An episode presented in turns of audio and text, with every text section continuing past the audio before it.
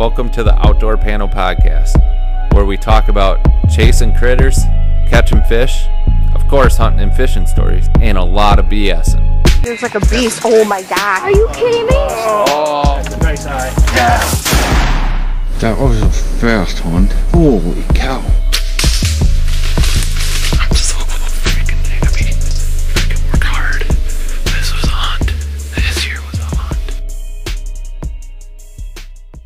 Welcome to another episode of the Hunting Panel Podcast.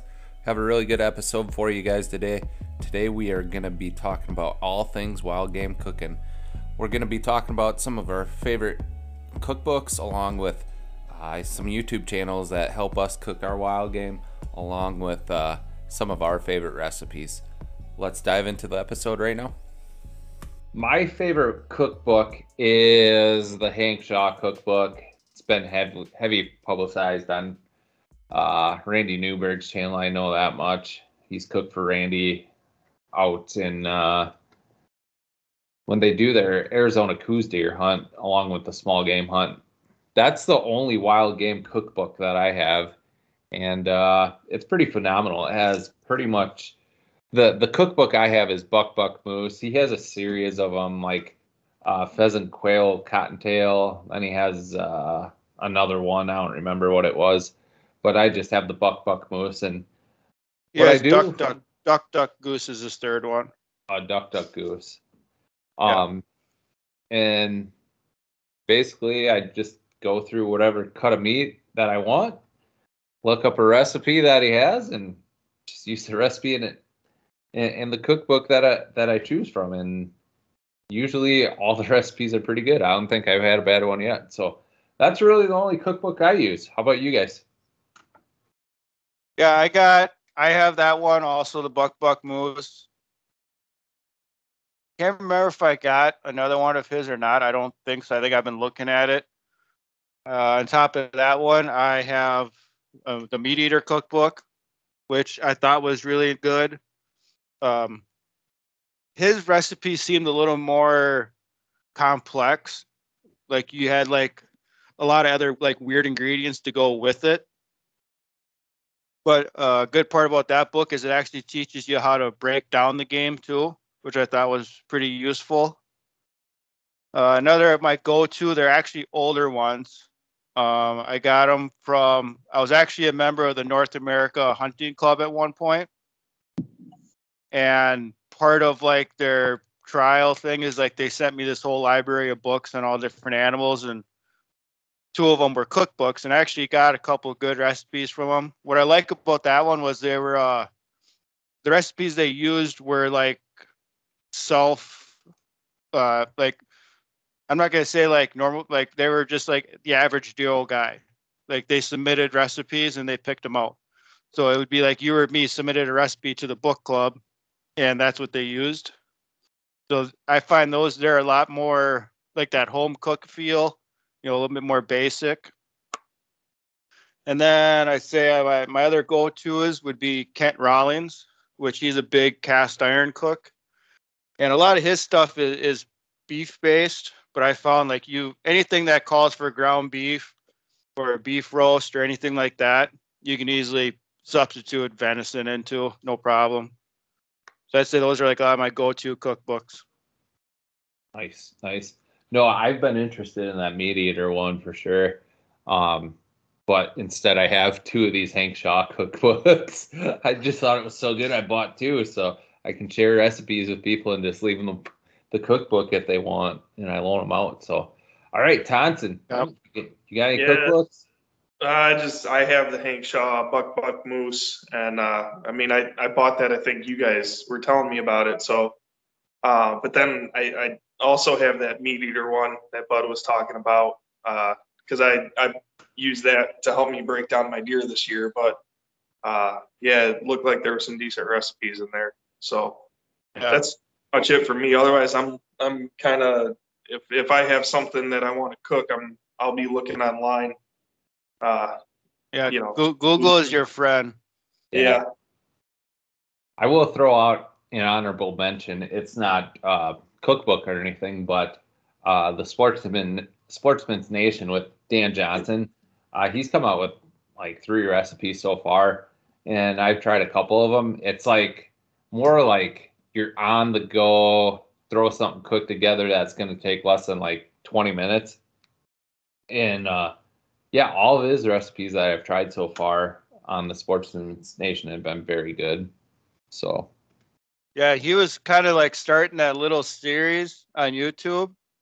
And I really, I mean, I don't know if he was just not getting the following on it or if he just ran out of time, but it seemed like it kind of fizzed out. But I really liked that he had those couple recipes where he was just doing it step by step, you know.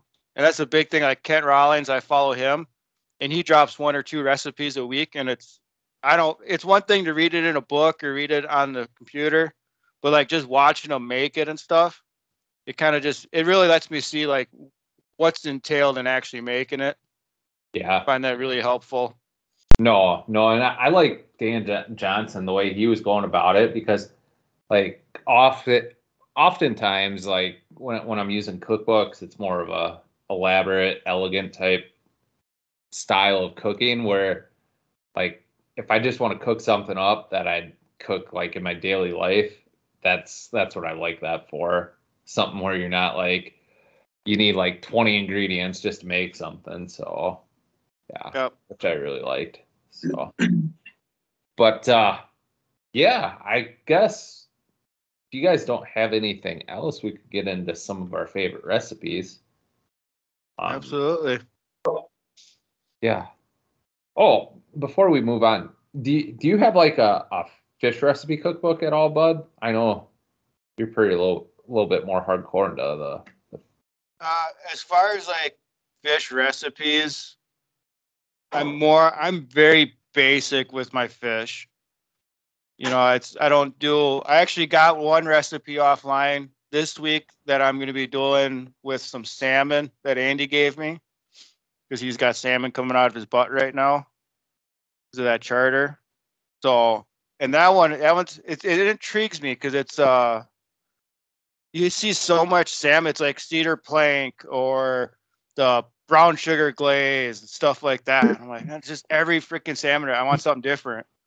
This one is actually, I can't remember. It's not like a a honey glaze or brown sugar. It's got a different glaze.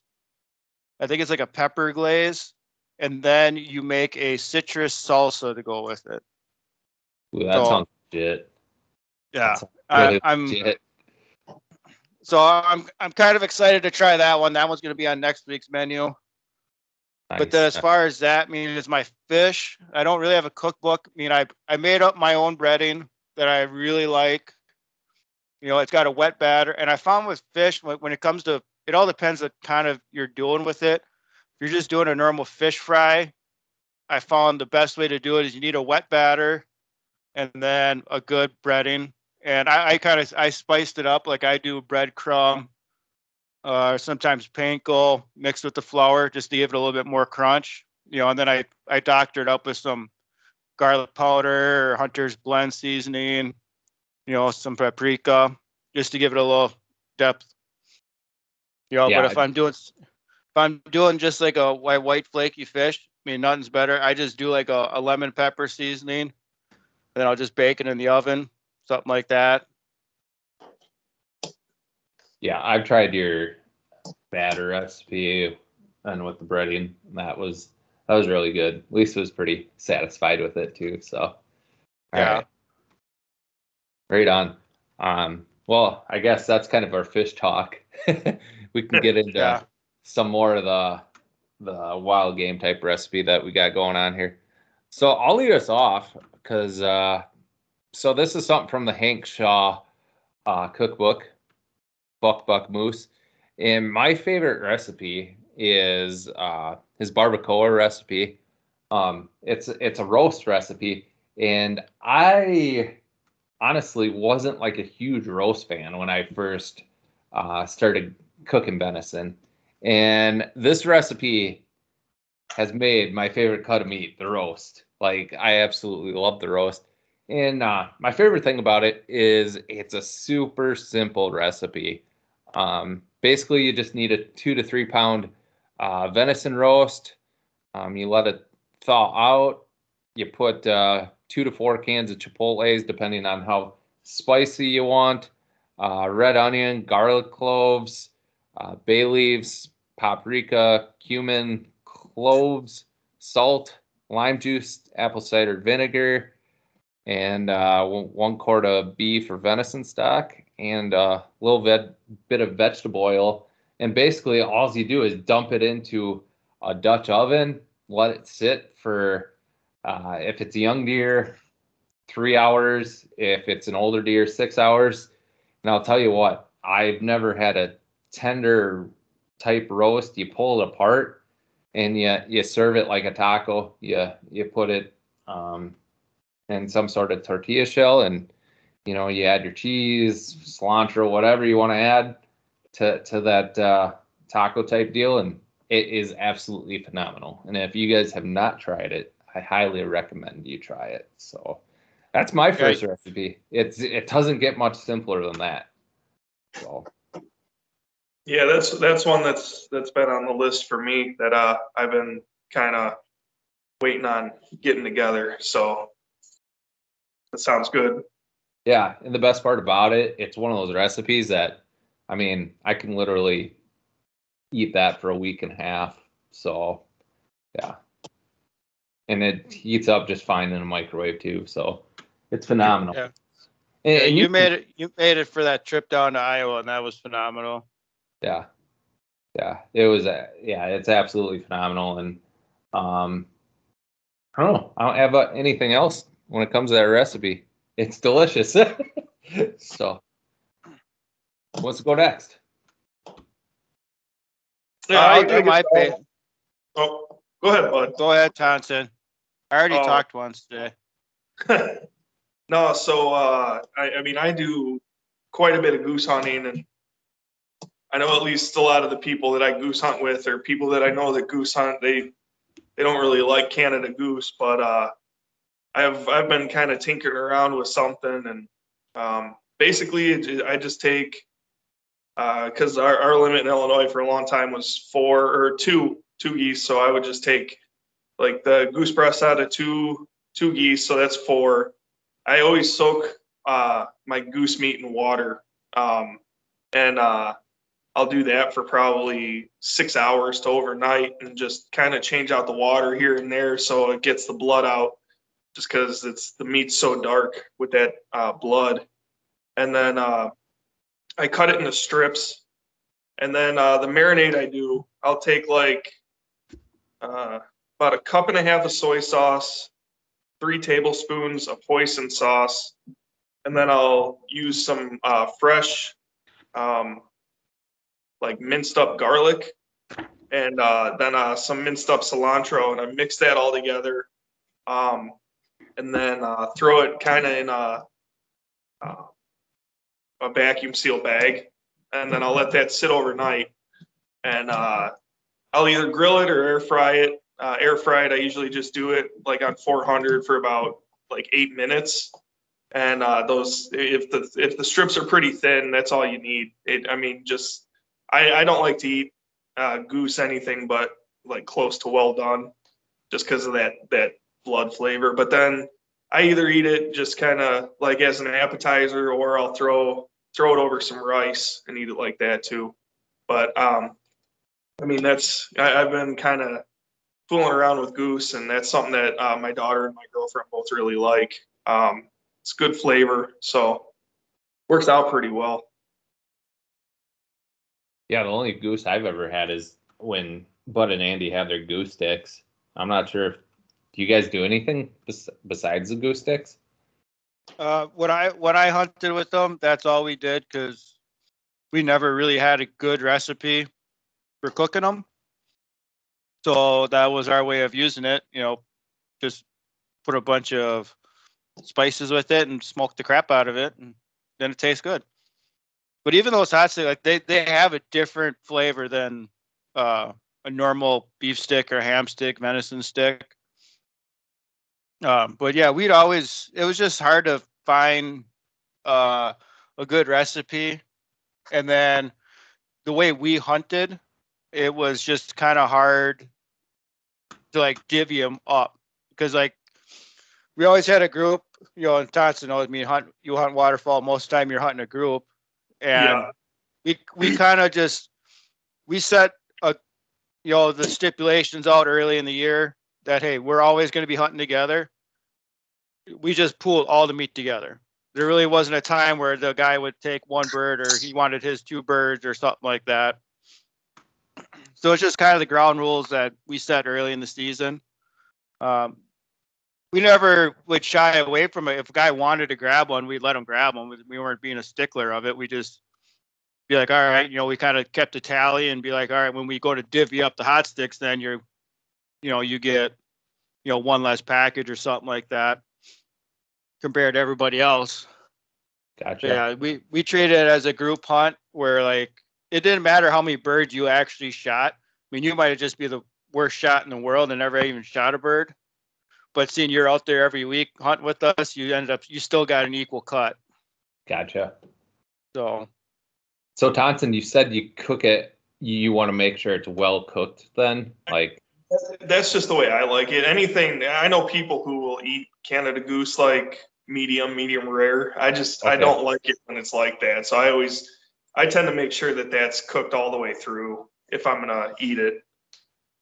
okay, I like I I've never cooked a goose, so I I don't know. I I'm not sure. You know if they're like uh your typical poultry, like where you better make sure you cook it. They're they're different. Okay. I it, it's I mean I think they're okay um, because I know it, it's pretty similar to like ducks. I know people eat like the the duck uh, duck breast pretty pretty rare in a lot of uh, cases. So um, like I said, I know I know people who will take you know Canada goose meat and like a breast and cook it to like medium rare-ish and and eat it like that. So I just the the flavor to me is not it, it's not there. So and I I soak the shit out of it. Like I, I make sure it's yeah, it's it's really you know it's the outside layer is pretty white by the time I'm done soaking it. All right. It's good to know in case I ever ever shoot a goose or a duck or anything like that. So cool. Right on. Something a little bit different. All right, bud. You are up. I'll start. I got a couple of recipes, but I'll start my most basic recipe and probably my favorite venison is going to be the backstrap. That's my favorite cut. Um, I like all venison, but like that's my like when I shoot a deer outside the heart, I'm doing a backstrap or an inner loin, but I do it super basic. Uh, I heat up a cast iron pan. I'll take you know a chunk of loin. I don't slice it up or anything. Like the back strap, I'll cut into like three equal pieces, and that's it for my cutting. I'll drizzle some olive oil on it, a little bit of salt, some pepper, uh, some rosemary, either fresh or dried, whatever I got laying around. Um, you know, kind of just look through the, my spice cabinet, or whatever I got. I kind of do a lot of earthy stuff, so maybe some thyme, sage, kind of whatever I'm feeling that night. You know, then it's just matter. I throw in the cast iron, and, I'm running a hotter cast iron, do like that medium high. But what I'm doing is I'm just constantly rolling it, and I'm just getting a good sear on the outside as fast as I can. Then I'll take my instant read, and I'm just cooking it till it's like 130, 135. As soon as it hits that, I pull it off. I'll tent it for a little bit, and that's about it make up some mash, some garlic mash, put next to it, and that's about as simple as I can get. But it's like my absolute favorite recipe I can do. Okay. So are you using uh, butter in the cast iron pan at all or oil or anything like that? Well, if Eric's eating it, then I use oil. If Eric's not eating it, then it's about a stick of butter. I, I much prefer the stick of butter because before I put the, the venison in, I'll do up an onion in there too. So I actually get like a butter onion, and, you know, and then if I got some minced garlic, I'll throw that in there. That way, my actual butter itself is like onion garlic butter, and that's what I'm searing it in. But if Eric eats it, then it's a rough week for him. So then I I'll, I'll cut back and I'll just do it in some oil, Yeah. A little bit of little bit of olive oil or something. Yeah, even the oil kicks my butt, dude. That's why my backstraps, whenever I have to cook them, I gotta like straight up grill them. I, ah, my guts. Hey, Well- but you've eaten it. Is it not phenomenal? yeah, it's great. It's very good. So I've enjoyed every time Bud has cooked uh, venison backstrap. So we just got to get him some backstrap to cook. Yeah. I, So, I think I've I've limped through. I think Amanda said I have one chunk left yeah, that I've that- managed to managed to last a year and a half. Kind of just funny. buried in buried it in the freezer so I would forget about it, and then that's like when I shot my buck a couple of years ago. Like the meat slowly, slowly went away. Like, and I- I, was able to ration it for over two years. But now that I got a ton of meat, now I'm just flying right through it again. So, yeah. So I don't know. We, I know I have a lot of requests, and and uh, Bud has some requests to shoot the crap out of deer next year. So we have uh, stocked freezers for a lot of people, especially with the price of meat. The demand Yeah. for me to shoot deer is getting a lot higher and a lot higher. I'm gonna start telling these people, fine, find me a farmer with crop damage tags that I can go out with a rifle in like September or August. Yeah, I know. That's what a lot of people don't realize is those uh those tags. You can look them up. You can actually look the farmer up on the DNR's website, and they Yeah. like have a quota, and you can actually buy summer tags and stuff for that throughout the summer to hunt in Wisconsin. A lot of people don't know about that program, so yeah. Um, yeah, so I guess I'll share my next recipe. Um, I'm sure everybody has their own variation of venison chili, but once again, I'm pulling from the Hank Shaw cookbook and uh, his venison chili. Um, it's a little bit different than uh, typical chili. So obviously, in chili, you're going to have uh, beans.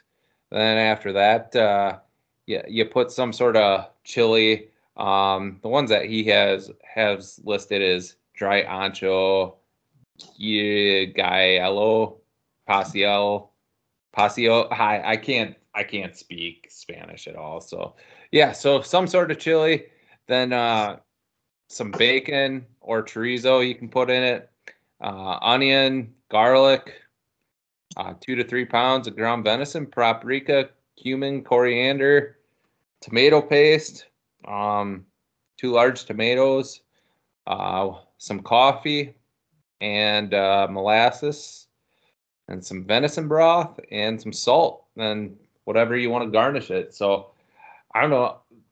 The w- reason I like that recipe is because a lot of the same ingredients overlap between the barbacoa and venison. So, or venison chili. So that's why I like it. Similar taste. It has a Mexican or uh, Central American type feel to it for for this chili. I really like Central American and uh, Mexican food. so this is right up my alley, and it tastes pretty good. Uh, Bud, you had this chili a couple years ago on our Yep. snowy hunt in uh, mid October. What did you think of it? It was good. It was a solid chili. Yeah, and I find the best part about chilies is you make it once and they're very easy to adapt into your own. That's the one thing I love about chilies. And like I have I have my chili recipe too. Um, I'm gonna share that one. And that one I do have modifications that I made to it. Not huge modifications, but kind of just more to my style. But no, I mean, it's every chili. I've had a lot of bad chilies, but that one there, that's a good solid chili. I liked it. Yeah, like Bud says, I I add a little bit more spice than what he recommends because I like a little bit spicier chili. So, um, yeah, that that's that's what I got cooking. Uh, Thompson, round robin back to you, buddy. All right, yeah. So uh, my kid just is uh, she loves ramen, you know, the packaged ramen or whatever. So I uh, I, I found a recipe and I kind of tweaked it a little bit to uh, fit her uh, like how she likes things a little bit. But uh, it's just I, I just use uh, ground venison with it. Um, I usually just throw a pound. Like I'll take a pound of venison and um, uh, about a half an onion. I kind of chop that up, and then I'll uh, I'll brown the venison with the onion, uh, like that. And uh, right when it's kind of like ready, like the I'll throw um, like uh, just some fresh minced garlic on it. I don't know, two or three cloves, just kind of depends. Um, but the sauce I use, um, I'll mix it all together. It's just some soy sauce, about uh, that's what I use the most of, a cup and a half, and then um, see about four tablespoons of hoisin sauce. I always end up adding a little bit more hoisin sauce as I'm cooking it, and then uh, about one tablespoon of oyster sauce, which it smells horrible, but it actually like the flavor is pretty outstanding when it's all mixed together. Um, Yep. So after I get it browned, I'll just throw the sauce in there and then bring it up to a boil. And after it hits a boil, I'll put it down to low and just kind of let it simmer there for a while and uh, wait till it, it kind of, you know, evaporates out of there a little bit. And uh, I, I, you know, just however much ramen noodles you want. You know, I, I usually just make about a package for each of us and it's just the basic ramen. And then uh, I'll just take that, put it in a bowl, you know, and then uh, put the meat over the top. And I like to put a little bit of a like fresh chopped green onion on top, but something my kid goes crazy for, and it's got some good flavor to it. So Yeah, that sounds like more of an Asian inspired dish. That sounds freaking Yeah. Yeah. And I missed it. What what type of uh you were using venison, but like what were you doing? Ground or like cube? yeah, or- I, I just do ground venison. I I've been meaning to um, maybe try something different, uh, try a different cut on there because I think uh, maybe like I, I don't really want to use backstrap, but I think backstrap would be a good good uh, uh, substitute for the ground on there.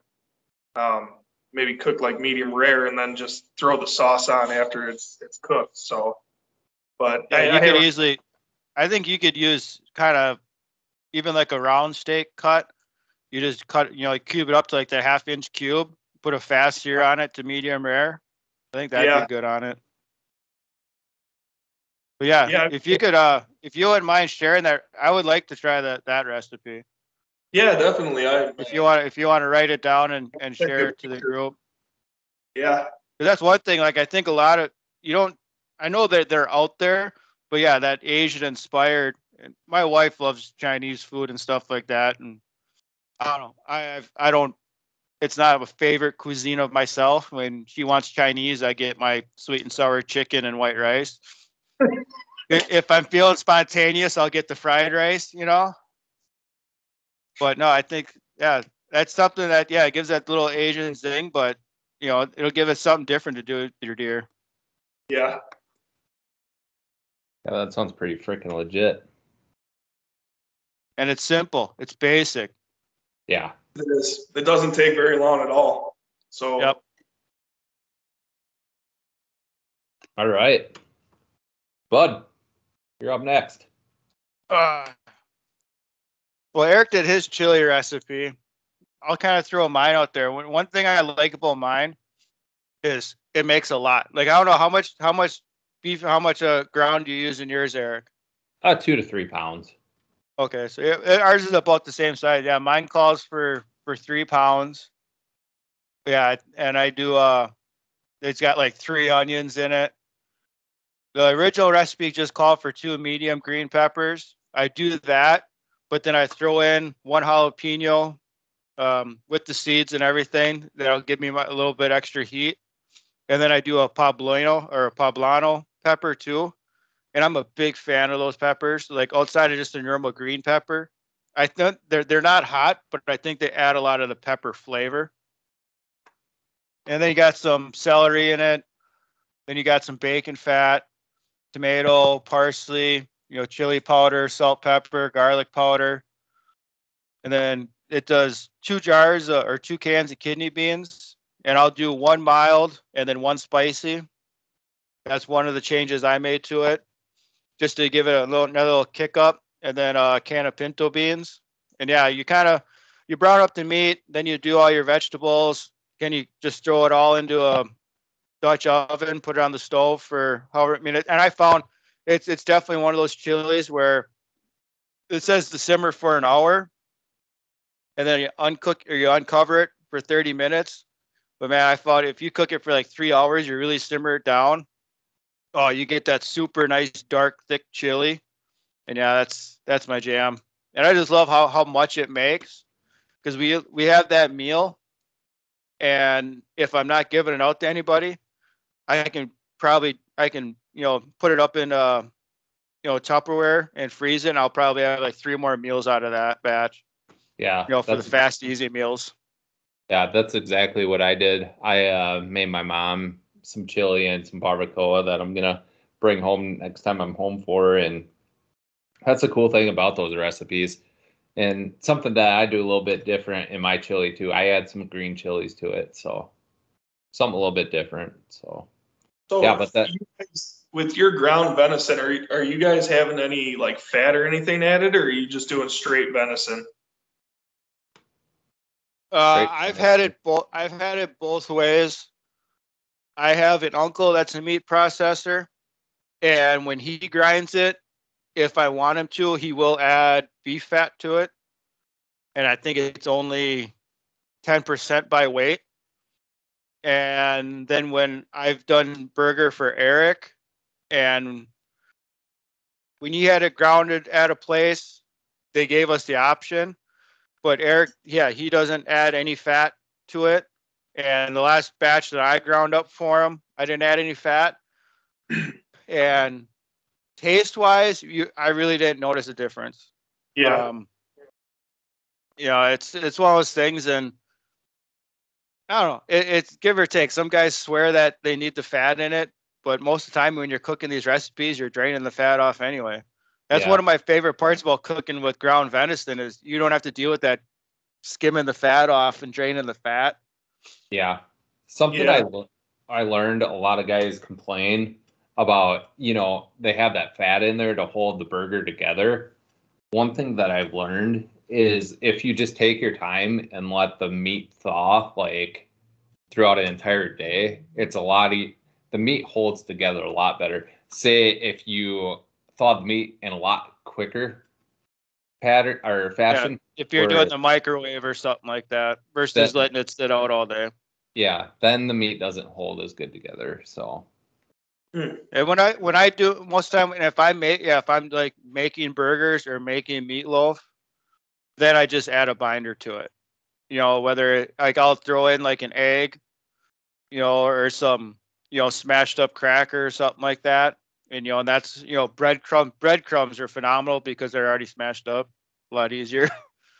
Yeah. But I do a lot of stuff like that to act as my binder, to, like hold it together, or bacon you know, because bacon's always good with everything. Bacon I- makes everything better. I agree with you there. All right, I'll do one more recipe. Uh, so this we'll get off the venison track on this one.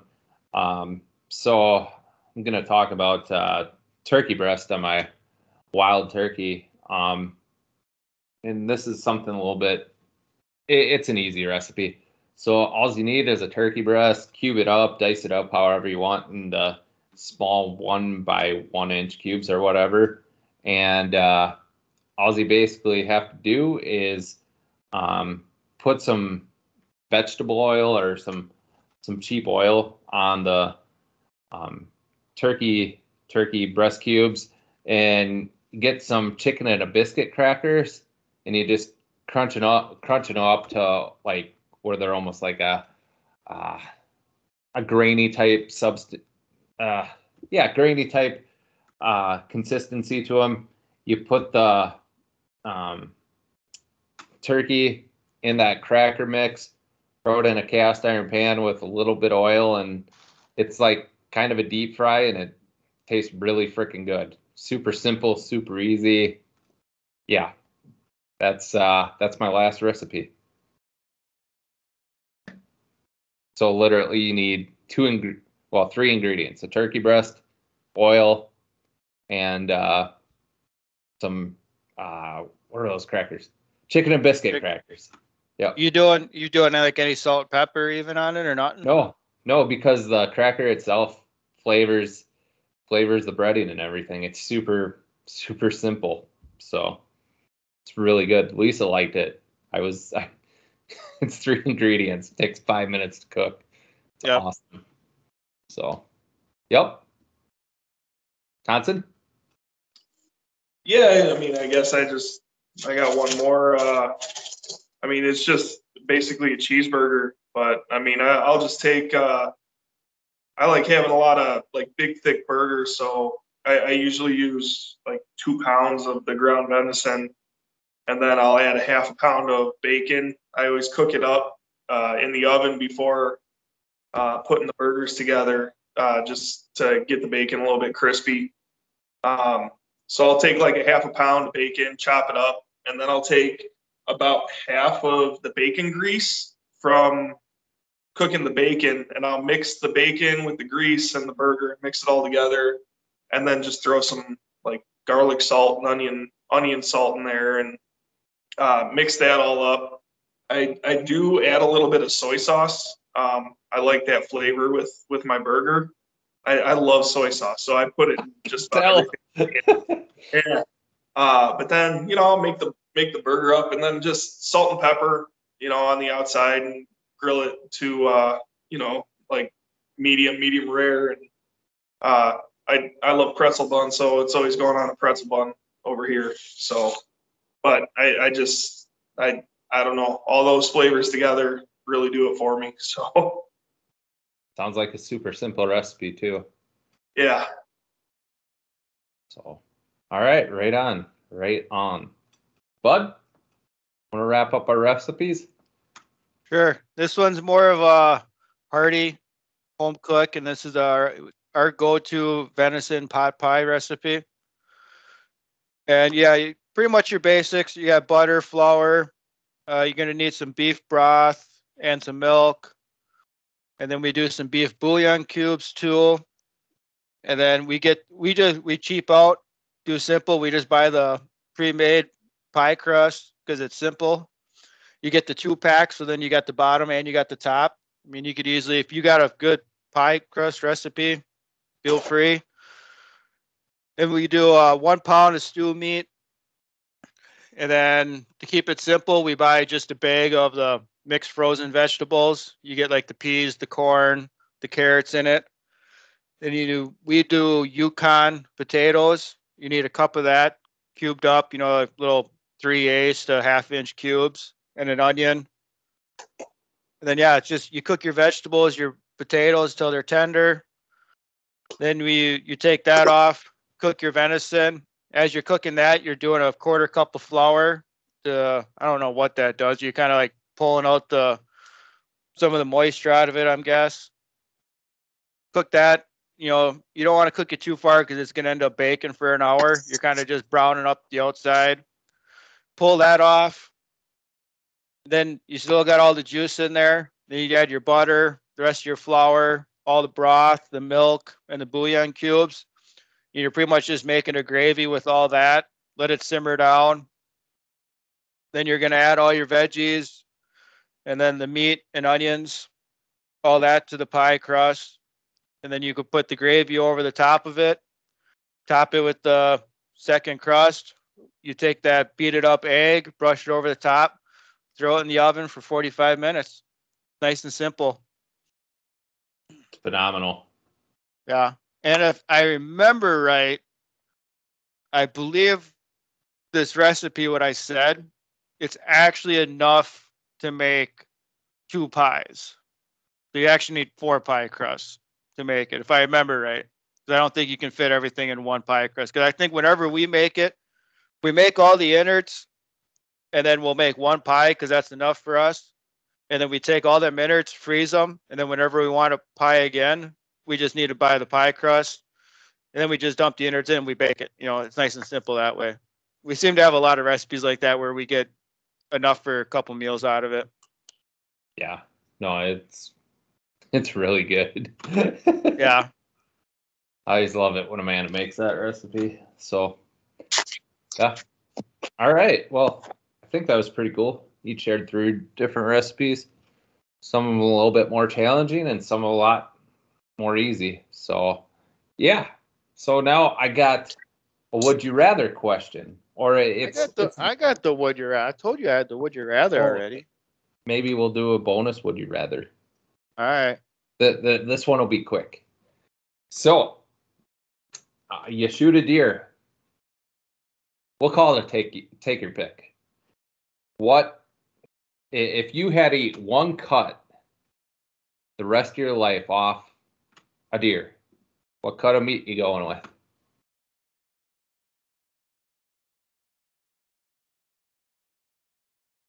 I'm probably Like I'm- I Uh, I'd I'd go backstrap. Um, I just I love like steak and um, I mean I I I, I had been getting it done at a processor and uh, they always did uh like butterfly on the backstrap, but um, the last two deer I've gotten I've I've just left the backstrap whole and I definitely like cooking it whole a lot better, but I think uh uh, this year off off my first year or whatever, we did uh, crab legs and and uh, backstrap uh, right after the new year. So it's just it the the flavor and everything. And I, I, I if I could live off steak, I would. But that's uh that that'd be it for me. All right, right on. All right, bud.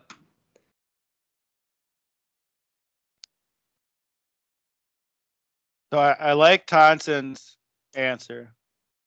And as far as flavor wise, and my favorite cut, yes, the backstrap is my favorite. But now if that's you if I can only have one cut for the rest of my life, I'm gonna end up I'm gonna take a cut, one of the smaller chunks of meat off a rear quarter. Just for the simple fact that I could probably take that cut and if if I marinate it right, I can have steaks. If I want ground, I can ground it or grind it. And if I want stew or roast, I can take it for a stew or roast. At least I'll have all my versatility left. Because man, if I took a backstrap and I ground it in a burger just for a recipe, man, it tastes phenomenal, but man, I'd feel bad. So just right. for versatility, excuse me, for versatility, I would take something off the off the hind quarter.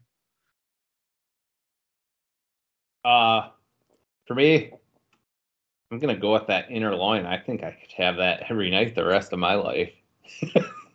That's just so freaking good. That delicate, tender Yeah. tasting inner loin. Oh, that's phenomenal. That's that's what I got. So, Bud, your turn. All right, well, I'm gonna throw it because we got time yet.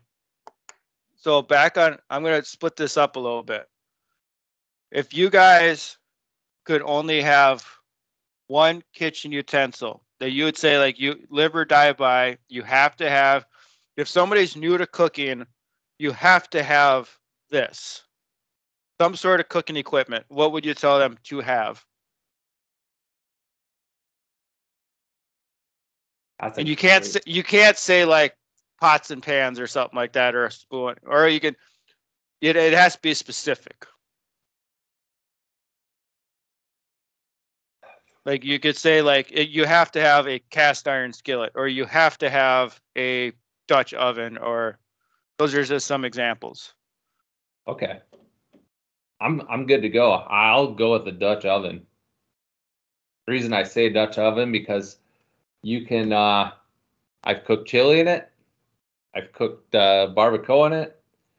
I think you could get away with cooking steaks on it on the on the stovetop. You can use it similar to a cast iron pan, I believe. Just heat it up hi- hi- high enough. You could Um, deep fry you could deep fry fish in it. Yeah. Yeah, Dutch oven. I'm going with that. That's hard to beat. It's it's very versatile. I'm happy I got one finally. Uh, I guess um, we we got this Ninja Foodi, and it. I mean, it's an air fryer. It's it, it's a rice cooker. It's uh, but uh, I mean, it, I, I've I've done a bunch of different things in the air fryer, like from cooking like like steak to like frying up, you know, um, like fish and stuff like that. And it just, I, I don't know what it what it is, but if I had if I only had one thing, I mean that that thing does it all. So I know that's kind of a cheap way out, but So we got a Dutch oven, a Ninja air fryer type thing. All right. Bud? Mine is an instant read thermometer. Oh yeah. Yeah, that's a good one. Is one like deep frying fish? I mean, you got to know what your oil is at. That's so fucking important. And two, like now cooking meat, like I think so many people get turned away from venison is because it gets overcooked. I don't care what kind of steak you you like. If you like well done beef steak, fine. You do a well done venison, I'm sorry, man. Nobody's gonna fucking like it. Nope.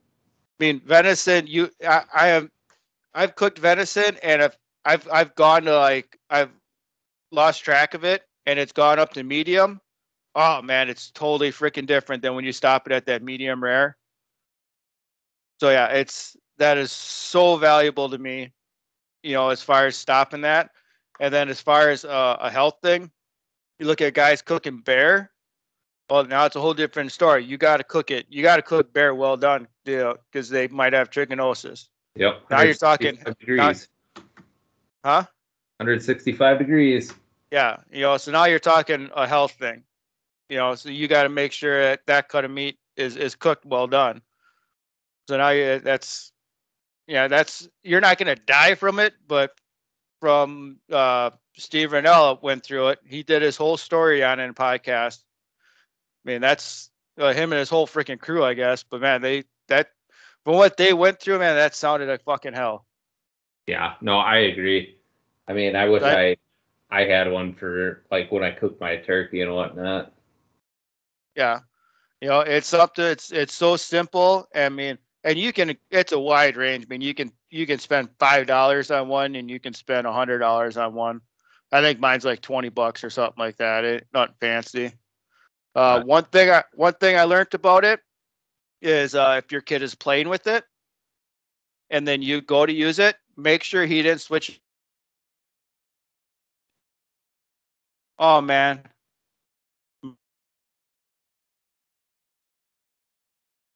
Make sure your kid didn't switch it to Celsius. That's what you got. Because uh, I ran into that with mine. I was frying up some fish, and he switched over to Celsius on me, and I didn't realize this. So I'm checking the oil, checking the oil, checking the oil. I'm like, man, this oil is just not freaking heating up on me. Like it's only reading like 180. I'm like, man, it's like, well, pretty soon it started smoking, and then pretty soon I had a fireball in my kitchen because I finally hit I finally hit the flash point of the oil. Oh. Wow. So that is my one main tip on instant read thermometers. When you're using it, make sure well hey, maybe we got some guys across the sea and that's what they based it off of. So yeah. But now if you're in America and you base all your stuff off Fahrenheit, make sure your instant read is on the F. Yeah. No, I got man, that- one of those. Cause yeah, that was because I ended up I ended up, yeah, I had a that whole freaking cast iron pan filled up with baking soda. And I tell you what, that makes a mess out of your freaking cast iron. It literally turns it into a giant brick of I don't even know how to describe it. I went out there, I had to chip everything out of it. That cast iron, I ended up having to go make a fire in my fire pit and threw the pan in the fire overnight on hot coals to strip everything off the cast iron and restarted that pan from scratch with seasoning and all that. It was a, definitely a lesson learned for me. Jesus. Sounds like a nightmare. Hey, I mean, I got a couple burn marks in the ceiling. It's fine. You know, At least the story. The house. It's a story. Yeah, I didn't burn the house down. Yeah. Yeah. All right. All right, have- so now I'll do my my would you rather. Would you rather cook in a top of the line kitchen? You have all the gadgets, the fancy stove, your Ninja food, Ninja air fryer, all this, you know, the all the fancy kitchen aids, whatever pans, the stuff you wanted. Or would you rather cook chuck wagon style outdoors over a campfire using cast iron stuff like that That one's an easy one for me. Outdoors in a camp, whether it's a Coleman stove or over an open flame, man, you can't beat it. You just cannot beat that. You cannot replicate when it's 20 degrees outside and you get that unseasoned hunk of meat. It just tastes better. It just tastes better. Uh, I I guess I'd agree with you, Eric. I I uh, I I I I, much prefer being outdoors and and uh, doing things out there. So, uh, cooking over a fire is always a lot of fun, and uh, yeah, I guess that's where I'd go with it too.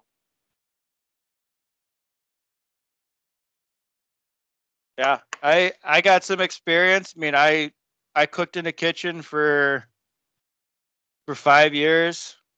I had all the fun stuff whatever i wanted whenever i needed it. And it's fun cooking. I mean it's everything you want you got. You got the high-tech gizmos this convection ovens but i tell you what though cooking outdoors it's some it's something different. It's i don't know if it's just the atmosphere or what, but everything tastes better. I mean, who knew a, a mourning dove cooked on a stick with salt and pepper would taste so good, right, Eric? Yeah. Absolutely tremendous. It was freaking phenomenal. Like, yeah, every time I go camping, the food tastes better. Like when me and Lisa are up in the Northwoods, or me and Bud are up in the Northwoods, or wherever the hell you're at, freaking hunting in North Dakota by myself, hunting in Nebraska. Yeah, you can't you can't replicate it. You cannot replicate that. Even shore lunches for fishing, man. Yeah.